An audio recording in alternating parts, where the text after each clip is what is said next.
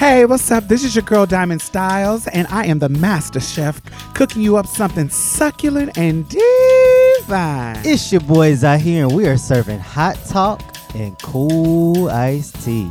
And I'm Mia Mix, here to set the tone and make sure the mood is right. So come on in and get comfortable. Pull up a chair, have a seat. You can even take your shoes off. Wait, not if your feet is down. Oh, hell no. Welcome to Marsha's Plate. Time has come for you to be the change you want them to be, yeah. No more running around filled with all hypocrisy, yeah. It starts from the inside, it spreads wide, and everything will be alright. Just know that it will be alright. It will be alright. It will be alright. Yeah. It will be alright. Oh, in the morning. It will be alright.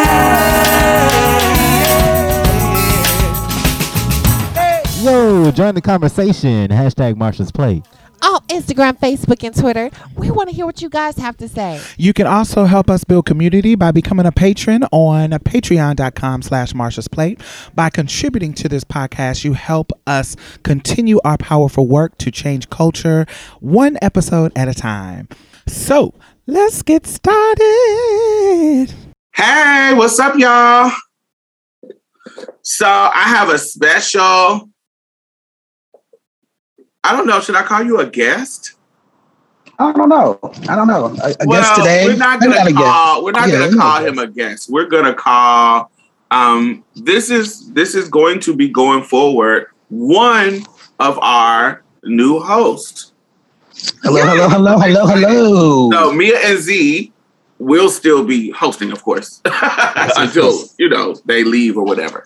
But um, but if you know if they ever leave, I wanted to bring somebody on that can balance out the masculine energy in the space. So I am bringing on Jonathan as a new host for our podcast. We will be later on doing um an introduction of Jonathan and we can go from there. So welcome to your for- first recording, hopefully of many of Marsha's Plate. Like, thank you, thank you. No, for real, thank you, thank you, thank you. I'm excited to be here and be with y'all. Um, I'm excited to be with me and Z once they're back. Excited to be here with you, Diamond, be with the folks out here in the listening audience, and uh, be a part of this experience with Marsha's Plate. Been a fan for a minute, you know, from the jump. So I'm excited to be at the table. Yes, yes, yes, yes. I'm, so, I'm so excited because we have such amazing conversations when we talk. Um, Mhm. and you, we both are from the North Midwest. Up south, upper Mississippi. the upper Okay. okay. By way of So have so and Sunflower. County and such. Yes, yes, yes, yes, yes.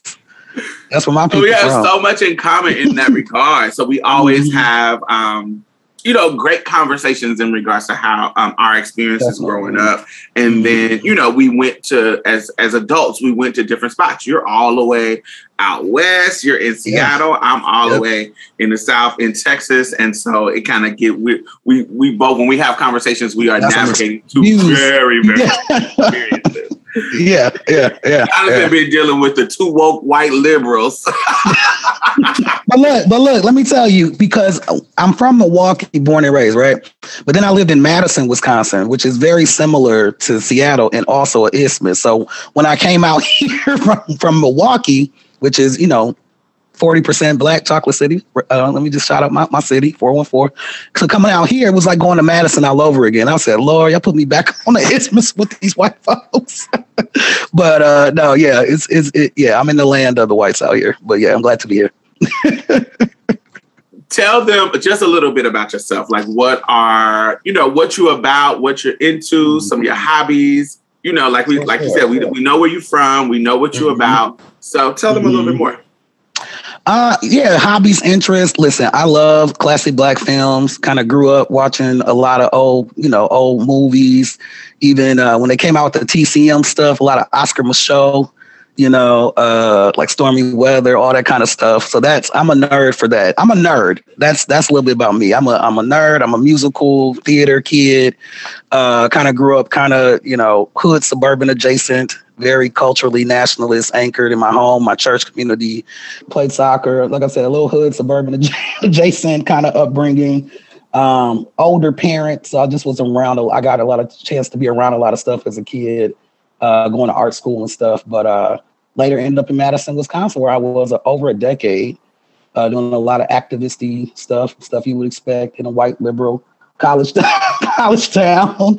Um, and then went back home, did some community work here, there, landed out in Seattle. So um, somebody that grew up in the community. I came out when I was really young, about 14 years old. So But you know, we got to ask you the customary. Oh yeah. Um, oh yeah. the customary. When did you come into your truth, darling? Oh, that's a good, that's a good question. Um, you know, growing up, I knew I was something, right? Like, but um, to say the least, I knew something was up. But um, I, you know, I don't think, you know, I came out as gay when I was 14. I was like, I'm queer, I'm gay, I'm a lesbian, I'm a something. I said to my mom, I said, I like girls, dot, dot. I said, I like boys, dot, dot, dot, and girls. I said, I wrote a little letter to my mom, and she was like, oh no, she had a problem. But, you know, we came around over time. But um, what's interesting is like, I had a couple boyfriends when I was in like middle school, high school, but it was more like, you know, friends. So I thought I was gay, but I also kind of liked them, right? So I was just like, this is weird, but not as a girl. So I didn't really have the, you know, the language to articulate what was kind of going on internally. And I was so caught up as a kid between church and I, I play sports and stuff like that. So I was just kind of on the go all the time. I didn't really have much time to figure some things out outside of, okay, I think I'm gay. Started sneaking to the gay bars and things, and things like that. You know what I'm saying? So that's what I knew. Um, How would but- you speak? So I know how I was. I because I would go to the club when it was a certain person at the door, and they would let the young Oh, okay. Well, how were you getting in the club that young? How old were you? Oh, um, probably probably didn't start going to the clubs and stuff till I was like 16, 17, probably like 17. How did they let you like in? They just let us in. I mean, but not but not every you know, we couldn't go to like everyone. There were certain ones like there, especially if it was like a newer spot, they just needed some bodies.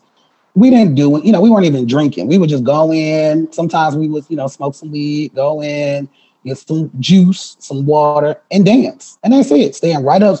My friend, one of my best friends used to stand right next to the speakers. like a fool. But um, but yeah, and then catch the drag shows, you know, um, at some of the clubs. Was everybody in community together at that one bar? Because if you come to Houston, Mm. they all are separate and segregated. When I was younger, we used to go to this cafe that was by the gay bars. And that's really where we spent the bulk of the time. And it was only open from 8 p.m. to 4 a.m. for the bar crowd. So that was really where, you know, a lot of those relationships were built. And so when yeah, so when it came time to sneak into the bar, we already had some folks that were were looking out. And uh, a lot of the the drag queens that perform, a lot of queens that perform were trans women. And so, you know, those folks looked out, those women looked out for me, and I felt a connection, but didn't have the, you know, the words to articulate what was going on and why I felt a connection.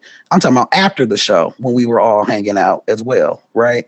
Um, but yeah, it wasn't until I was probably like mm, probably like 05 or so when I started being more open about being trans. And it was I wasn't uh I thought I was gonna have to. I thought at that time I was gonna have to wait until my mom passed until I transitioned because she was very, uh, you know, really stuck on my gender expression, even though I had came out, you know. But her thing was like, "Why are you dressed like a boy?"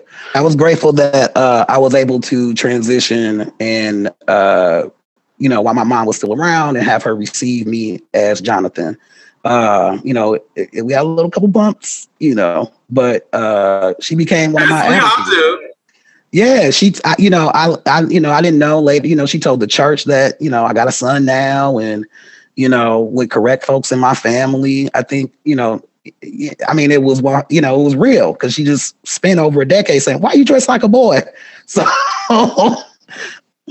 okay so you know um, you know, it what it was it was what it was, right? So I'm grateful for that. And that was around like 05.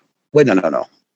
That was like 2010, around that time. So um yeah, it's about 2010. Yeah, but it was a it was a it was a journey, you know. Um, like I said, I came out kind of socially with friends, um, but then started medically transitioning and stuff around 2010. And uh, that was a trip to go from being visibly seen as queer all the time and being read as gay all the time. And that was my life for over a decade to all of a sudden not being read as gay or queer uh situationally, particularly just really mostly around white folks. Because when I'm around black folks, they like, yes, a little sugar somewhere. That is that is funny that you say that because I when I, I gag sometimes when I engage with um when I see tr- black trans men engage with cis people, a lot of times they will read them as men, but read them as gay men because whatever mm-hmm. it is, there's some kind of um, softness that still resonates or something. It's some type of mannerisms that still resonate.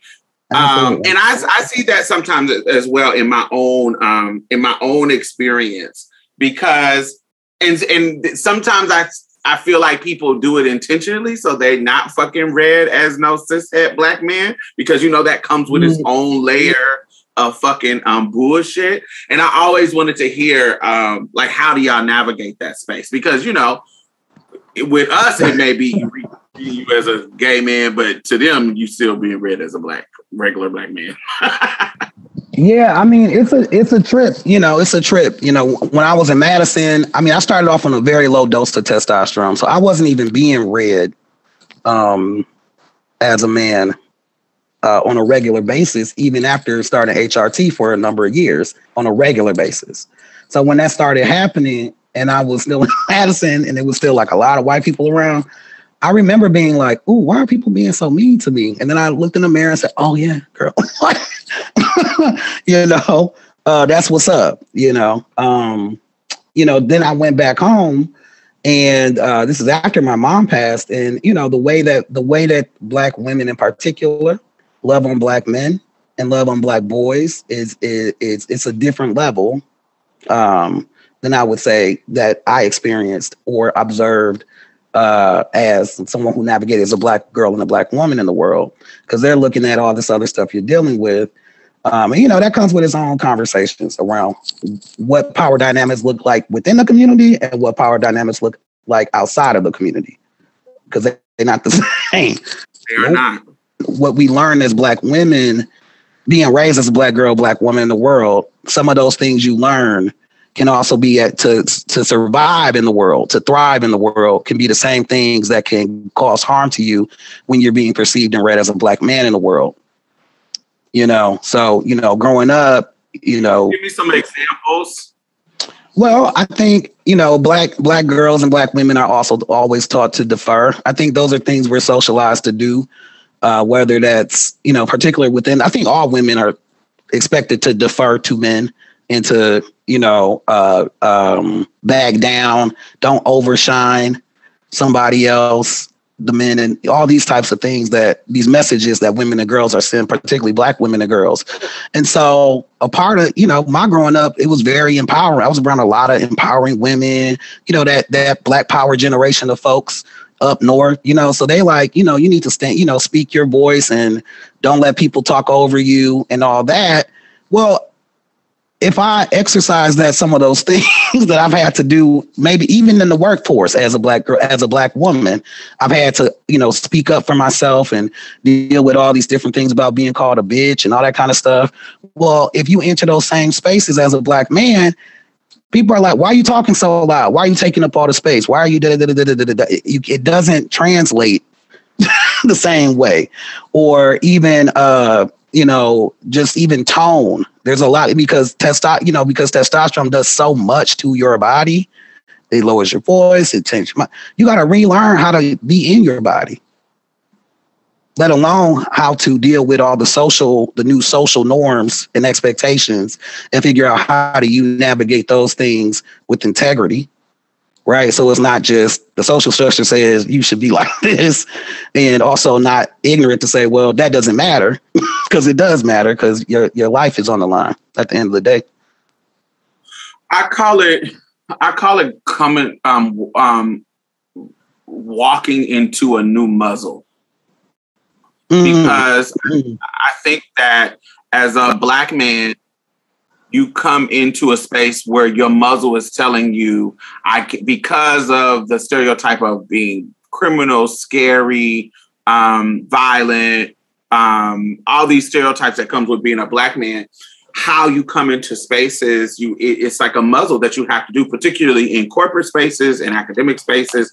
It's a muzzle that you have to have, like a like you got to be a little bit bridled because you don't want to see like the angry black person or the or the big burly man person and da da da da. But also as if navigating from being a boy to um, be g- growing up in the world as a boy to being a woman, there's also a black woman. There's also a muzzle that you have Right. to do in the sense of you know you you can't be because you're navigating this angry black woman space. You can't be you know, you know, advocating for yourself can turn into, oh, you're being a bitch. You or uh, for for a trans woman, it is, oh, that's your that's your man side coming out. That is that is Mhm. your, um, you know, your your conditioned misogyny coming out because Right. you were born and all that kind of stuff. Instead of it, when really, whether you're trans or or a cisgender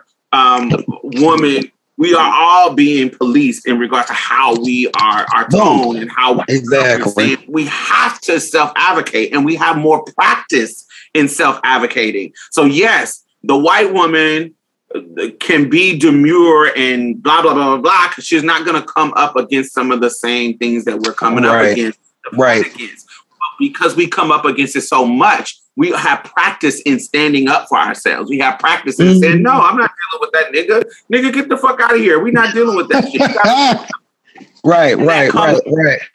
but we got practice because if we let y'all just do what the fuck y'all want to do, y'all gonna wear us out. Y'all Right. gonna Right. pay us. Y'all gonna attack us. Y'all gonna uh, um I- be unfair. Y'all gonna do something. Yeah. I think I think I mean one that's 100 I think that's I think that's a lot harder for a lot of trans guys to do because of the of the uh you know how you taught to navigate the world. I think especially for folks who had to be adult black women before they transition for a number of years because you you know you have to you have to the world is dangerous. And so it's like it's it's it's a whole um i'm gonna send a link right now of this book called shifting. We used to read this we read this book back in the day when i was in school in this uh, black women's health class. It's about all the shifting that black women have to well focus on cis black women have to do around you know day to day just every day all this code switching all this stuff and it's so much stress. And i hope that you know as we have these conversations but also as a community especially for black trans people that we have more of these conversations because we can't be it's already hard it's already stressful enough. And you know for us to be able to uh, learn how to be ourselves and be in community with each other as ourselves and we can accept each other in a different paradigm around expectations around uh, uh, gender too right? So it's like you know if we know we're around trans people then don't be expect don't why are you jumping to the conclusion that you would as you would with a cis person? We move differently. Our bodies move differently. Our voices sound differently right? So we should not even be trying to mimic that necessarily if we don't have to because that really is in response to these other social pressures and structures and you know, you know does that make sense Totally makes sense to me. Totally makes sense.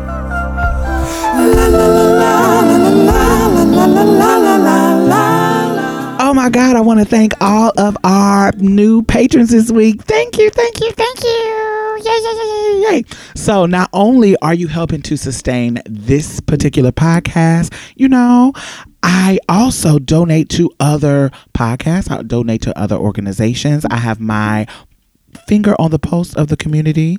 And I know a lot of grassroots organizations that are doing great work out here. So you're not only helping to sustain us, you're helping to sustain other people in a community. Because I put my money where my mouth is. you know, that's just the kind of bitch I am. Community is fuck. so thank you. I really, really appreciate you. And if you have not become a patron, why have you not? You can donate as low as a dollar a month. It doesn't matter. Anything helps. Please. Do I have to play Sarah McLachlan and show you puppies? Like, what do I have to do? Do I have to do resort to what the white people do to get you to give them money? Alrighty. Anyway, thank y'all. And the Patreon and PayPal link is at the bottom. Back to the show.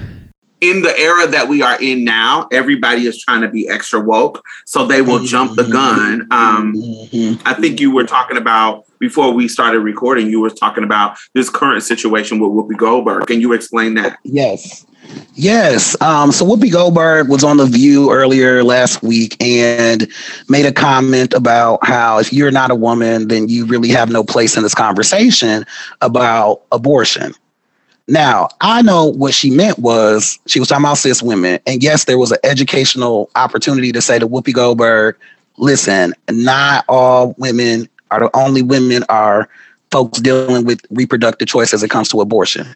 But apparently some people went off and came after Whoopi Goldberg and started calling her a TERF, started calling her, uh, you know, transphobic, and just really started berating her on the internet. Now, I don't know how much of it might have been trolls from another country, but like where folks were going in, and it, and it really pissed me off because it, it was unnecessary. You know, it was unnecessary. And that's just a, a distraction from actually dealing with the issue at hand, which is they about to take away Roe v. Wade and a whole bunch of other stuff. And it doesn't help us to be able to fight what we need to fight. Instead, you over here distracted, fighting each other, you know, acting like um, plants. In my opinion, you know.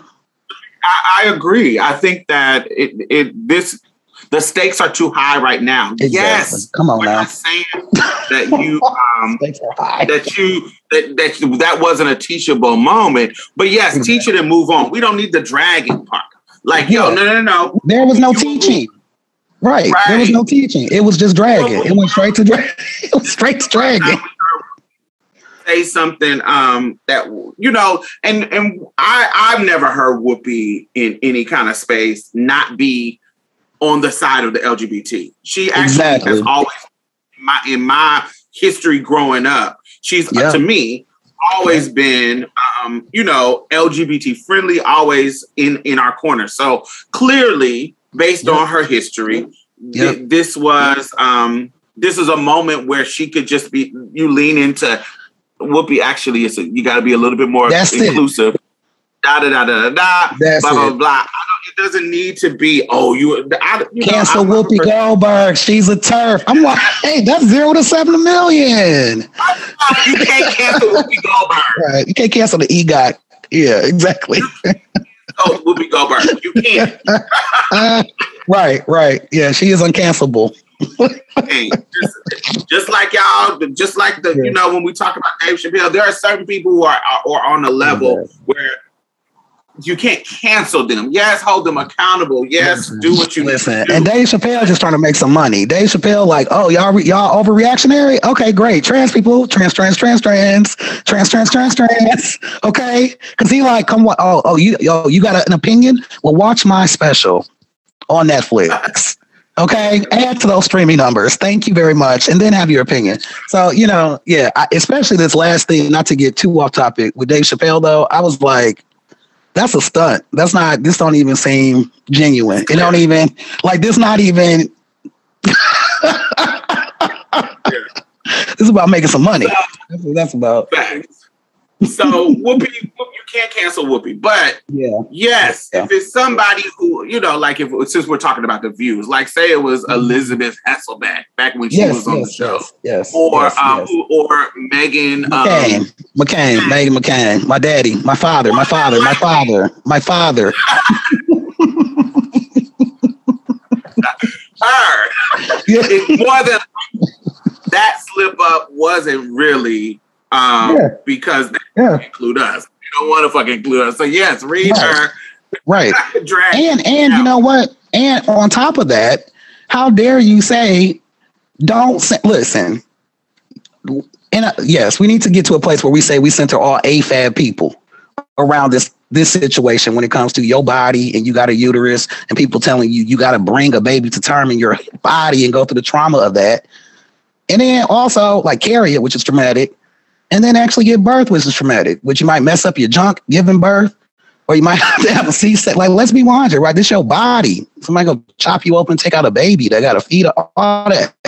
It's not cute you know um and then particularly for trans folks right and for some masculine center people even the thought of that uh, it can bring up a lot of dysphoria for some people because you know you're like that that part of my body and i'm not trying to go there you know uh, which is normal for a lot of folks. But um dang i forgot i was to say. But oh yeah i was to say really i don't think i think it's problematic to be like you should not center cisgender women in this conversation. Huh that's weird. That's weird to me. That's weird to me. I think we do need to get to a place where we say we censor AFAB people, but I also think it's weird because the majority of the AFAB people you talking about center are cisgender women. I think it's weird to be like, don't do that. I think there's a way that you can have that conversation that's not that's still affirming and empowering me to cisgender women because that is the bulk of the people you're talking about. That's weird to me. I think it's weird, and I um I don't think it's uh I think it's problematic to be exclusionary, but I don't. I, but I also think there's more nuance around the centering. I can't say that. there's a lot of times in the. I'm glad that you're here to say that because mm-hmm. I can't say that because you know where I'm, I'm positioned in this conversation.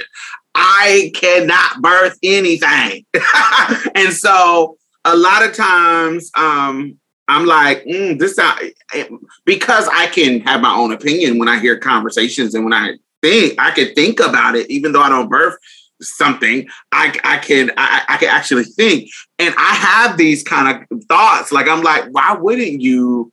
You know, right. not that it's don't want to um, include trans men. Yes, be ex, be inclusionary when in your in your conversation and understand that it it doesn't just affect men, but there are it's just the the nature of how dysphoria works that more than likely mm-hmm.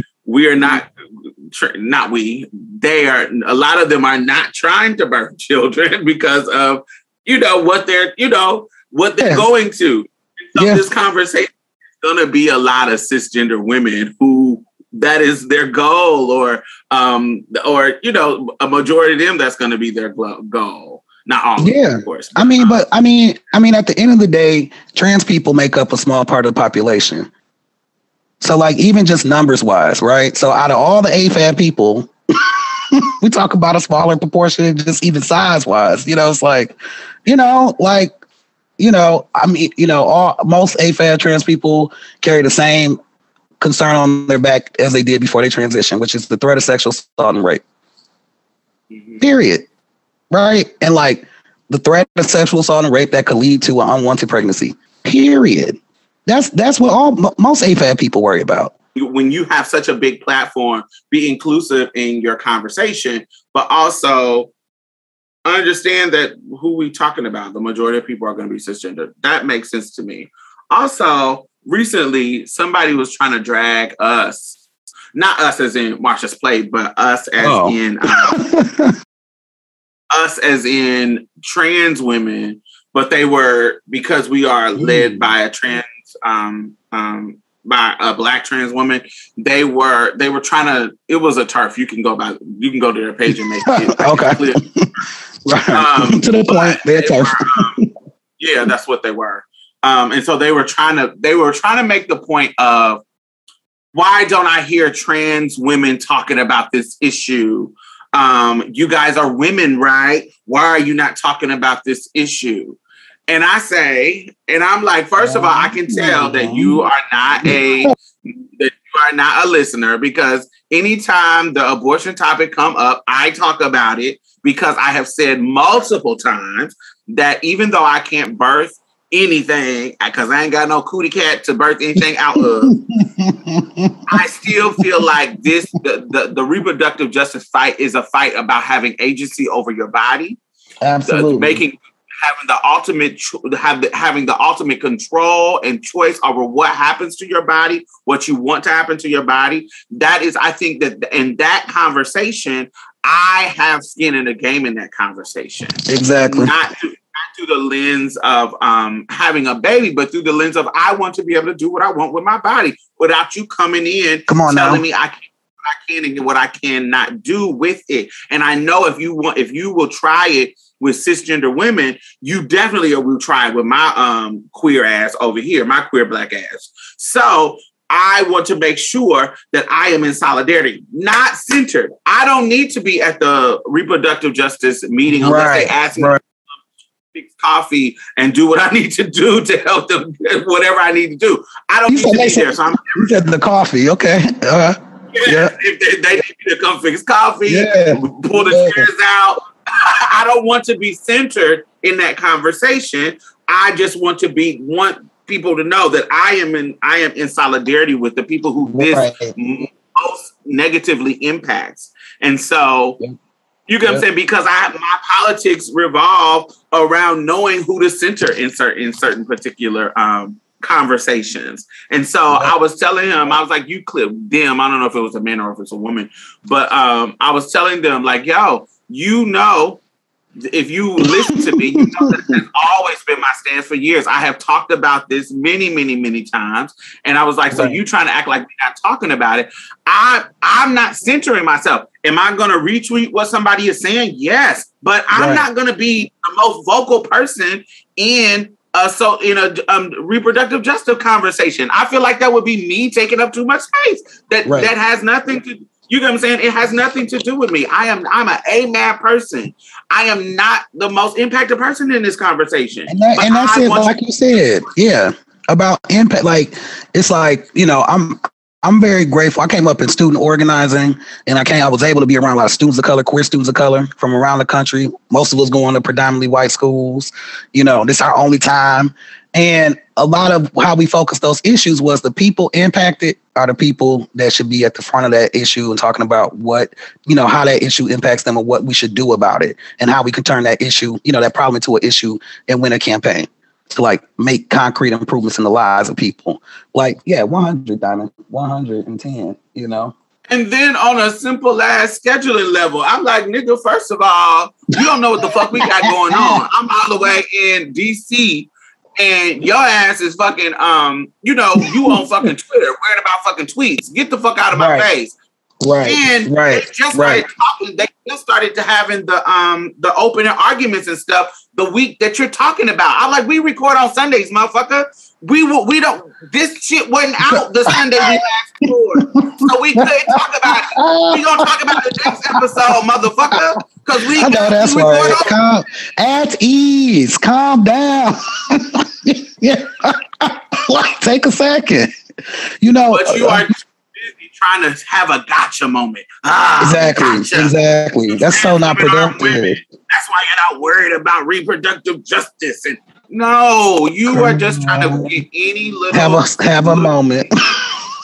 and this is not the gotcha moment that you think that this is. Right, trying to exploit a situation, and that that's that's the other piece of it, right? It's like you out here trying to exploit a situation. You trying to exploit this situation about choice, and and people have being forced to give birth and go through the process of you know carrying a child to attack trans. Like this don't even make sense.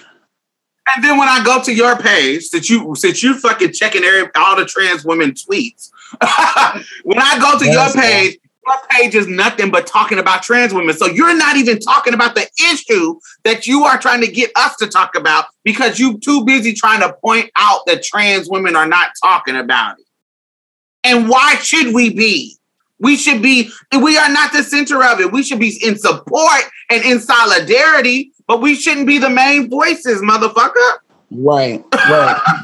you know, um, but you know, to your point, just like the different inner intersections around this issue, um, this article we're talking a little bit about by Imara Jones in the New York Times. She has an article that's uh yes, the article uh focuses on uh where the re where the pro-choice movement went wrong. It's an op-ed piece by Imara Jones.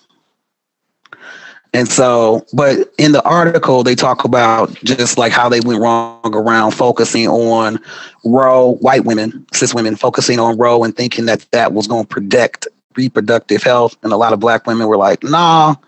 But also, in many ways, the movements are linked between uh, this uh, anti-choice movement and a lot of the anti-trans movement because it's a lot of the same people and the same tactics uh, being used um, in terms of targeting re- uh, doctors who provide gender affirming care.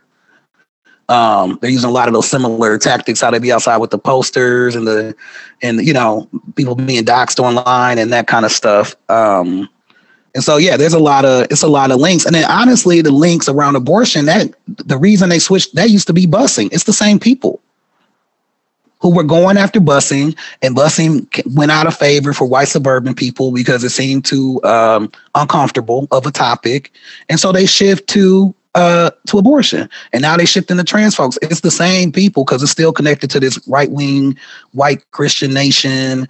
Da da da da da da da da. Let's go bomb the Middle East so Jesus can come back. People. You know what I'm saying? So like, you know what I'm saying? Like Rick Santorum and them. Yeah. Yeah. You know, those missionary tactics. This is when, a white Christian nation, people. Right. It is, it is white supremacy with a Christian mask on. Mm-hmm, mm-hmm. And we got to make sure we got a lot of white babies. And and and Diamond. The other pieces with this with this this issue is that they are trying to create a permanent, in my opinion, a permanent underclass too. Because no, we want you to have these babies because we want them to go to prison and be in prison in the middle of these black babies, be in the prison in the middle of nowhere. Be your state. So the white people there got an economy to work at the prison where your cousins and stuff are at. So you know this is a this is a um a, a bigger thing. And then how does that situate us as trans people within this system? Which is really this is a bigger as black folks. This is a really this is a bigger this is a bigger um like as black trans folks. Like how are we positioned in this conversation around uh, a, conversation around reproductive justice that is, actually a bigger, broader conversation that's about what's actually happening, what we're seeing, what happening with this rise in white supremacy, with this rise in all this other white Christian nation randomness. Uh, because when it all trickles down, we still at the bottom. when it, when the stuff trickles down to target black people, as black trans people, we still are kind of caught, caught lost in the sauce in that conversation. But I guess my question was like, how do we, uh, how do we get in? How do we have this conversation on our terms? You know, uh, within this bigger conversation around the situation. I, yeah. Anyway, so that's my question that I'm pondering for yourself and the audience. for the past week, I've been in Washington D.C. for the um, LGBTQ leaders um, conference that is thrown by Victory Institute, led by um, Annise Parker, who was our ex mayor of Houston. Um, okay, she, come on, Houston. Come on, Houston. she, was she was the first open um, mayor, uh, open LGBT mayor, gay mayor um, for a major city. And wow. so um, she has went on to become the president of the Victory Institute, and they really their they their work revolves around getting people who want to be politicians, who want to run for office, in a position to succeed wherever they are. Um, mm-hmm. One of the statistics is that in order for us to have adequate representation, there's about a thousand LGBT um, you know, politicians that are active that that are that are holding seats, about a thousand. In order yeah. for us to have um, an equal amount compared to our representation, that that is equal equivalent to our representation of the population, we need yeah. about twenty five thousand more politicians. Wow! wow. Across wow. the country. And wow. so we only have thousand, a little bit less than a thousand. And so in that conversation, when we were having conversations in the in the space, a lot of the panels that they were having, they were talking about how they are actually funding anti-LGBT campaigns in other countries like um, Ghana and Uganda. Come on now, who and who's and, who, and who's funding it? Who's funding the whites? The, the right. Yeah, the, the white the, the, the right and the whites. Uh, just side note. And then people be like, they're so homophobic in Africa. Yes, because they're being funded by these white people here. like, what are you talking about?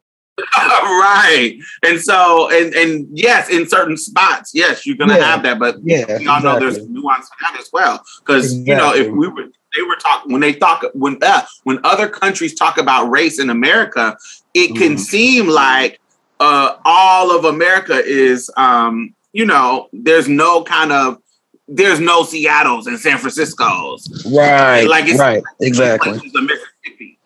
They don't give the kind of nuance that we know it is in this country. There's a big difference between, like Texas. When you're in Texas, in a city in Texas, you're Right. gonna come across blue motherfuckers because every city in Texas is always blue, Right. always blue. Right. Right. But it's right. the rural areas that's red, red, Yeah. red, red, red.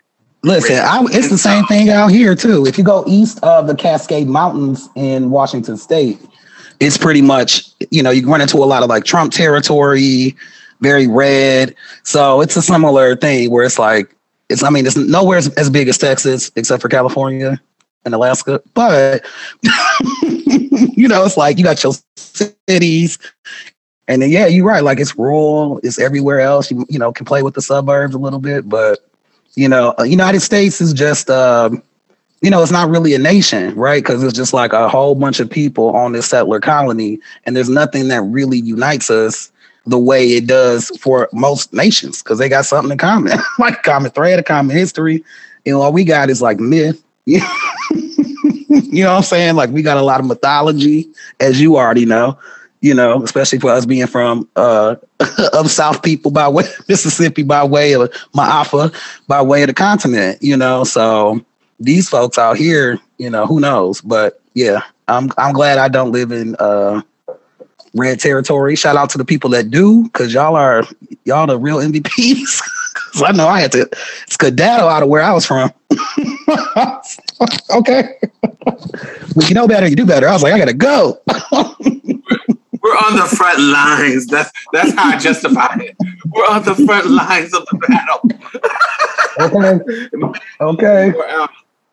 I'm out here risking it all.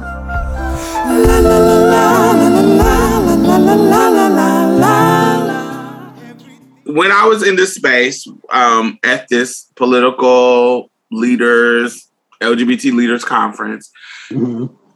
There were a couple. Hey. Uh, I said, I said the bougie gay conference. Anyway, basically, yeah, I, you know, I, you know, I had some friends there from back back in the day. So yeah, yeah, yeah. But none of them transitioned.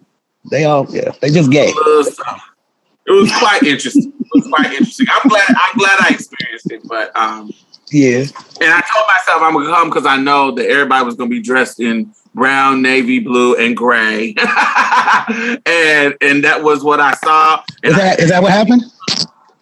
Yeah, but I came in color, honey. I made sure I brought color. Yeah, okay, So, right, yeah. like, they they had this panel that was um it was it was called Beyond the Binary, and they were talking about um you know they had some you know non-binary people who were on stage discussing them running for office as non-binary people. It was a Mhm. couple of things that uh, my that I was ignorant about, like that I might need a little. I might need to do some like checking up on because I, I don't really understand that, and I need a little bit more um Like, like education. what? So I'm probably. I. it's some things. There's some concepts or situations in the non-binary experience that I kind of I, I I'm I'm gonna have to run. I haven't had time because I just got home literally Oh, sure, before we sure. got. Yeah. Um, I want to talk to some of my non-binary friends who allow me to um you know Mm, stumble through conversations without judging me. Um, that's real. in in our personal conversations because sometimes you need that. And so, um, but Wonder. in this situation, there was a situation where there was a uh, a guy on the panel, and his pronouns was he and him.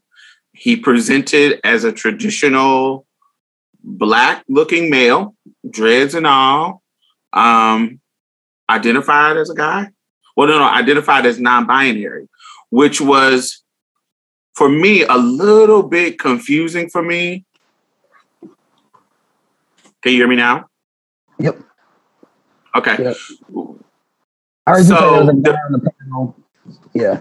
Yeah, there was a guy on the panel, and that was, if you look at him, now I know we can't go always by gender expression, but if you look at him, you just would see a cisgender guy, and the pronouns were he, him, hmm but he identified as non binary.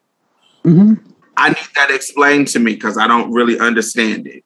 My understanding is non-binary is like anything outside of this conversation of I'm assigned this at birth and I identify as this. It doesn't mean I don't identify as it could be any combination of things, I guess is my point. And I think and if that's the case, if that was understanding, then this person in that situation, that it would just be like, oh, they just any kind of combination. I don't know. But it wouldn't be like attached to I just I don't know. I don't know if that's getting at your thing. That Yeah, I, I just I would love to. I would. I, we of course they were on a panel in front of a bunch of people, so I didn't. You know, I didn't ask. I couldn't ask them their personal way, and they didn't really go into it other than they didn't. So they they identify with he. They identify with being male. They identify with being. Um, they their expression, their gender expression was very traditional male suit tie you know, very traditional black male. And it just seems to me on the looking at them, and I know that's just expression, but I'm talking about when they talk about their identity and how they identify. It seemed to be aligned with a normal cisgender gay male. And uh, but then they took on the mantle of non-binary and i'm like i would love to ask them like what is the i don't know like because i always thought of non-binary as another um, gender identity expression yeah, and so it's not an expression though. That's I mean that, that's the issue. It's like no no it's no not. the expression is in i'm, I'm sorry i shouldn't have used expression Oh my bad. uh, uh, another gender identity um, label, like um, woman is a gender identity label, um, like identity, not expression as in how what clothes you wear, da da da da. I mean the the label, the actual term. Another that's what I should have said. The Okay. non-binary is it seemed to me, in my understanding, just another identity term. Like I am a non-binary person because I don't ascribe to being a woman and I don't ascribe to being a man. I ascribe, I ascribe, I, I subscribe to being something outside of that or something in the middle, wherever, you know, wherever I fall. And so mm. that's what I'm kind of like is if it's not expression, like how you express yourself, then I will under, I will I will want to ask him what makes the non-binary thing comfortable if you identify with he and him not and they didn't say he he him and they them because then i would understand it it was just he him and you present as a man and you identify with being a gay man where I, I didn't get where the non-binary thing was coming coming from and i didn't understand it So I okay. So I- for I'm gonna use my I- my I statement. So okay. So I I, I use he him pronouns, right? I feel like I'm under this umbrella in a very intimate, personal way of non-binary. When I transitioned, it was like I'm a transsexual because that's what we were using then. Was like gender. I, I identified as genderqueer before I transitioned. I feel like I identify as genderqueer now. So technically today that's under that non-binary umbrella, but that's like an intimate, like my sense of being of who I am. I don't use they them pronouns. You know, I use he him pronouns mostly in public. Well, yeah, that's what I predominantly use. That's what's comfortable. But on an intimate level, no, I don't exclusively identify. I don't really necessarily feel comfortable with the man identity. To a certain extent, I do, but like, you know, that's why I'm like I'm gender queer because for me, my experience is that's how I rock. That's that it's an intimate sense of who I am as a person and my sense of being in my gender identity that makes sense to me, but it's not necessarily something that always is translated externally, I guess. Okay, that makes sense. I'm a visual person. So if I was and and I know this is inadequate, but this is just for me to understand. No, you good. right? Yeah. For my Yeah. own category, my own mental thoughts. And in my, anyway, so this You so good. if we're You good? we're talking Yeah. about what they're basically telling you by associating themselves with non-binary, they're telling you that, like, if it was a spectrum, they're just really, really close to the typical cisgender male, but they're not exactly there. They're like a little bit over here. So say that non-binary, quote unquote, would be right in the middle, and we know that that's you know it could be various places. Um, but let's say just on a just a visual, if I had a scale to look at, he would typically be right, uh, really, really close to just being a, a regular, regular cisgender gay male. But some of the things Right. that some of the things that are expected to he, he's expected to subscribe to with that particular label he doesn't feel comfortable with. So he likes to be something a little bit more over to the quote unquote left like and um quote unquote towards the middle. Okay uh, that's how i kind of how i visualize it. And, and that kind of makes sense because even when you were trying to explain it he was i'm just very and i I think what I'm having a problem with navigating is I'm just seeing a lot of people who are taking on labels just for the sake of taking the label and taking Yes. up space and Yes. getting Yes. funding and getting and getting attention Yeah. and and, and, and I'm not saying that everybody is doing this, but I just I be looking at people and I'm like, you just you just was talk about you was a lesbian last week and and and you never identified with being trans, but as soon as you as soon as you have an opportunity to get some funding for something, oh, you Mm-hmm. trans now. Mhm. Eh, or non-binary Mhm. and I mean, I yeah, I'm I'm gonna say yep, and um, I think like it's weird. it, it no, I'm I'm a I one thousand and bajillion ten percent agree that it's weird. Um, in my life work type ish experience around this this commu- community stuff before transitioning, be, kind of before all the money started coming, like before there's LGBT nonprofit industrial complex on this level.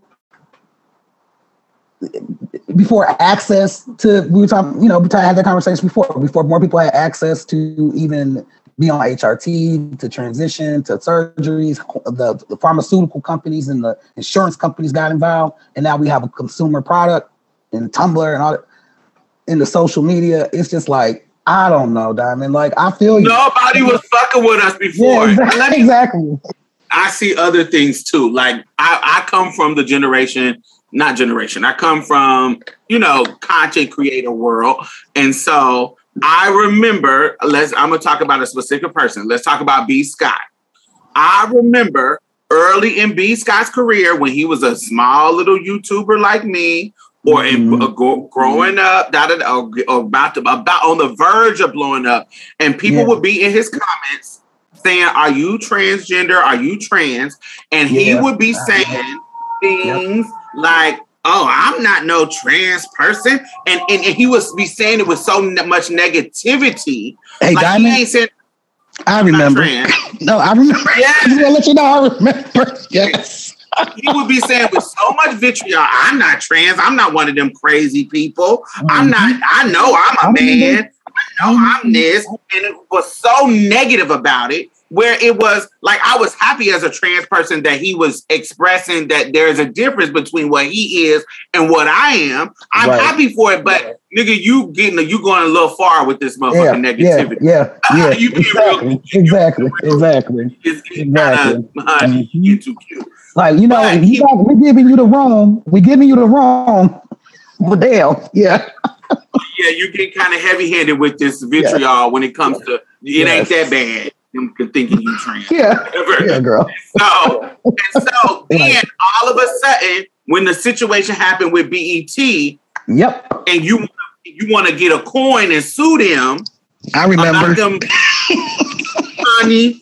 Now, oh, all of a sudden you're transgender.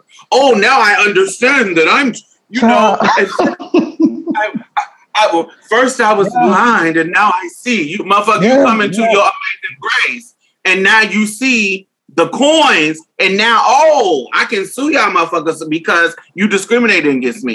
And so in in my mind, I be feeling like, yo, like I, that was a circumstance that I was sitting back watching and peeping. Like you motherfuckers wasn't trying to be trans. Now all of a sudden you are because Yes, you yes, see yes, it's becoming popular. It's- I mean, that's at the end of the day, that's 100% what is going on for some people and think that this is a model. It's not a model.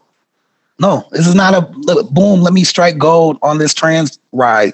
you know, you know what I'm saying? Like that's not what it is, but y'all could try it out here and people do and they and a lot of people do get hurt um kind of chasing the coin, you know, um unfortunately. And then but- let's let's talk about the flip side because there's another thing that binary trans people are getting on my nerves with. I, I see Mhm. them all the time doing this. So once again, these people, um, the, these non-binary people was having this amazing, um, amazing panel. They were killing it. They were they were killing it yeah. this trans woman from this binary trans woman from the Caribbean gets up to ask them a question, and it really wasn't no fucking question. It was her just griping. That's what it felt like. She got up there and was like, "I feel like you non-binary people are um are attacking us. I'm okay." Uh, like so, one of them said, and they shouldn't have said this, but it was we kind of understood the, the the dynamic. Um, that gender they were they were trying to say that gender was a construct Okay. but Okay. they but the word the language that they used was we all know that gender isn't real Oh, but they okay. but but we are but we do know that gender is the real but right? Yeah, y'all know what was yeah up. what they mean is um gender is um a, you know a construct everybody has their own personal you know you know expression of of that gender so she was like well Mhm. for me as a trans person i um i feel like non-binary people attack us and make it seem like we are the problem for being binary because we are comfortable I'm comfortable. I'm a trans woman. I always wanted to be a woman, and da da da da da da da. And I feel like my gender is real. And just because you are, um, uh, you know, in the middle or navigating a different space doesn't mean that my experience of my gender isn't real. And I'm a. She basically was making it seem like herself was a victim. Now, while I was over at my table, I was getting annoyed. She was making me squirm because I felt like, you know, I'm, you know, like I said, I'm not always educated on certain things, but this is like one on one shit. And I'm looking at her like, yo, I'm like, you don't understand that you are the person who are privileged in this moment. In the moment that we are in right now, you are the one who, the binary person, you are the person that is privileged because that is the norm. Being binary is the norm. when what she said, what she expressed, that's a that literally does happen in like really aggressive ways in parts of our community. Now, is it in the majority of the community? Absolutely not. But if you are experiencing that or live somewhere where it's a con- it's, it's a concentrated thing that just is like very disruptive within the community, that's it, that's people. There's places around the country that's it's like that right now. Yeah, that's the real thing. That is a thing. I, it's I like- just don't think that, that that should be put on every single non-binary conversation. Oh, absolutely not. Absolutely, and that, Because like all you said, non-binary that's not, that's not the space. Exactly, exactly, exactly. You Like, see some, like I, yeah, Uh, you go on take any TikTok video of a binary trans woman, you will see in the comments some type of binary attack. You, I, it's not that I don't Mhm. see it; it's that I don't see it to the majority for us to blanket every non-binary person Oh. in that. yeah, one million percent. Yeah, one million percent. Yeah, I, you know, So I, it, just, it was just annoying. It was Yeah. annoying for me to hear it, and especially the way she framed it. Um, yeah, It wasn't. It wasn't in the same sense. it wasn't, they- it wasn't productive. It wasn't productive at all, and it just made me so uncomfortable. you were like, I feel like the place that you're coming from in your spirit does not come from a, a place. yeah, but You just here to kick up some dust right now, right? yeah, and You this and you shit. Yeah. We got room for two questions, and you are one of them. Oh, okay, oh. okay. No, you could have sat down though. you could have said Yeah. he could have easily said, you know what? After after that event, she could have easily said, "Hey, I want to talk about this some more." Like that would have been a better use of her time if she was actually being 100 about that intent. Because then it's like, oh, let's you know, it's the conference. Let's go have a drink or not have a drink at the bar. You know, do what you do. the in between conversations. Exactly. You know, Uh, I don't know. Maybe y'all can chime in, audience, and tell me what y'all experience. If you are not, if you are a binary person, have you? Do you feel like you, you know, hashtag Marsha's Plate? Do you feel like you are being attacked by being a bi- binary person? I feel that is a weird conversation because we are the privilege and the majority, and it feels Yeah. like I think it happens more with AFAB people too, though. Honestly, Yeah, so tell me what y'all think. Hashtag Marsha's Plate. Let us know. Um, add us on Twitter. We especially on Twitter or um, on Instagram. Put it on a post or something. I think we're gonna do a post about it. Um, let us know what you think. Or do you feel like as a binary person you are attacked?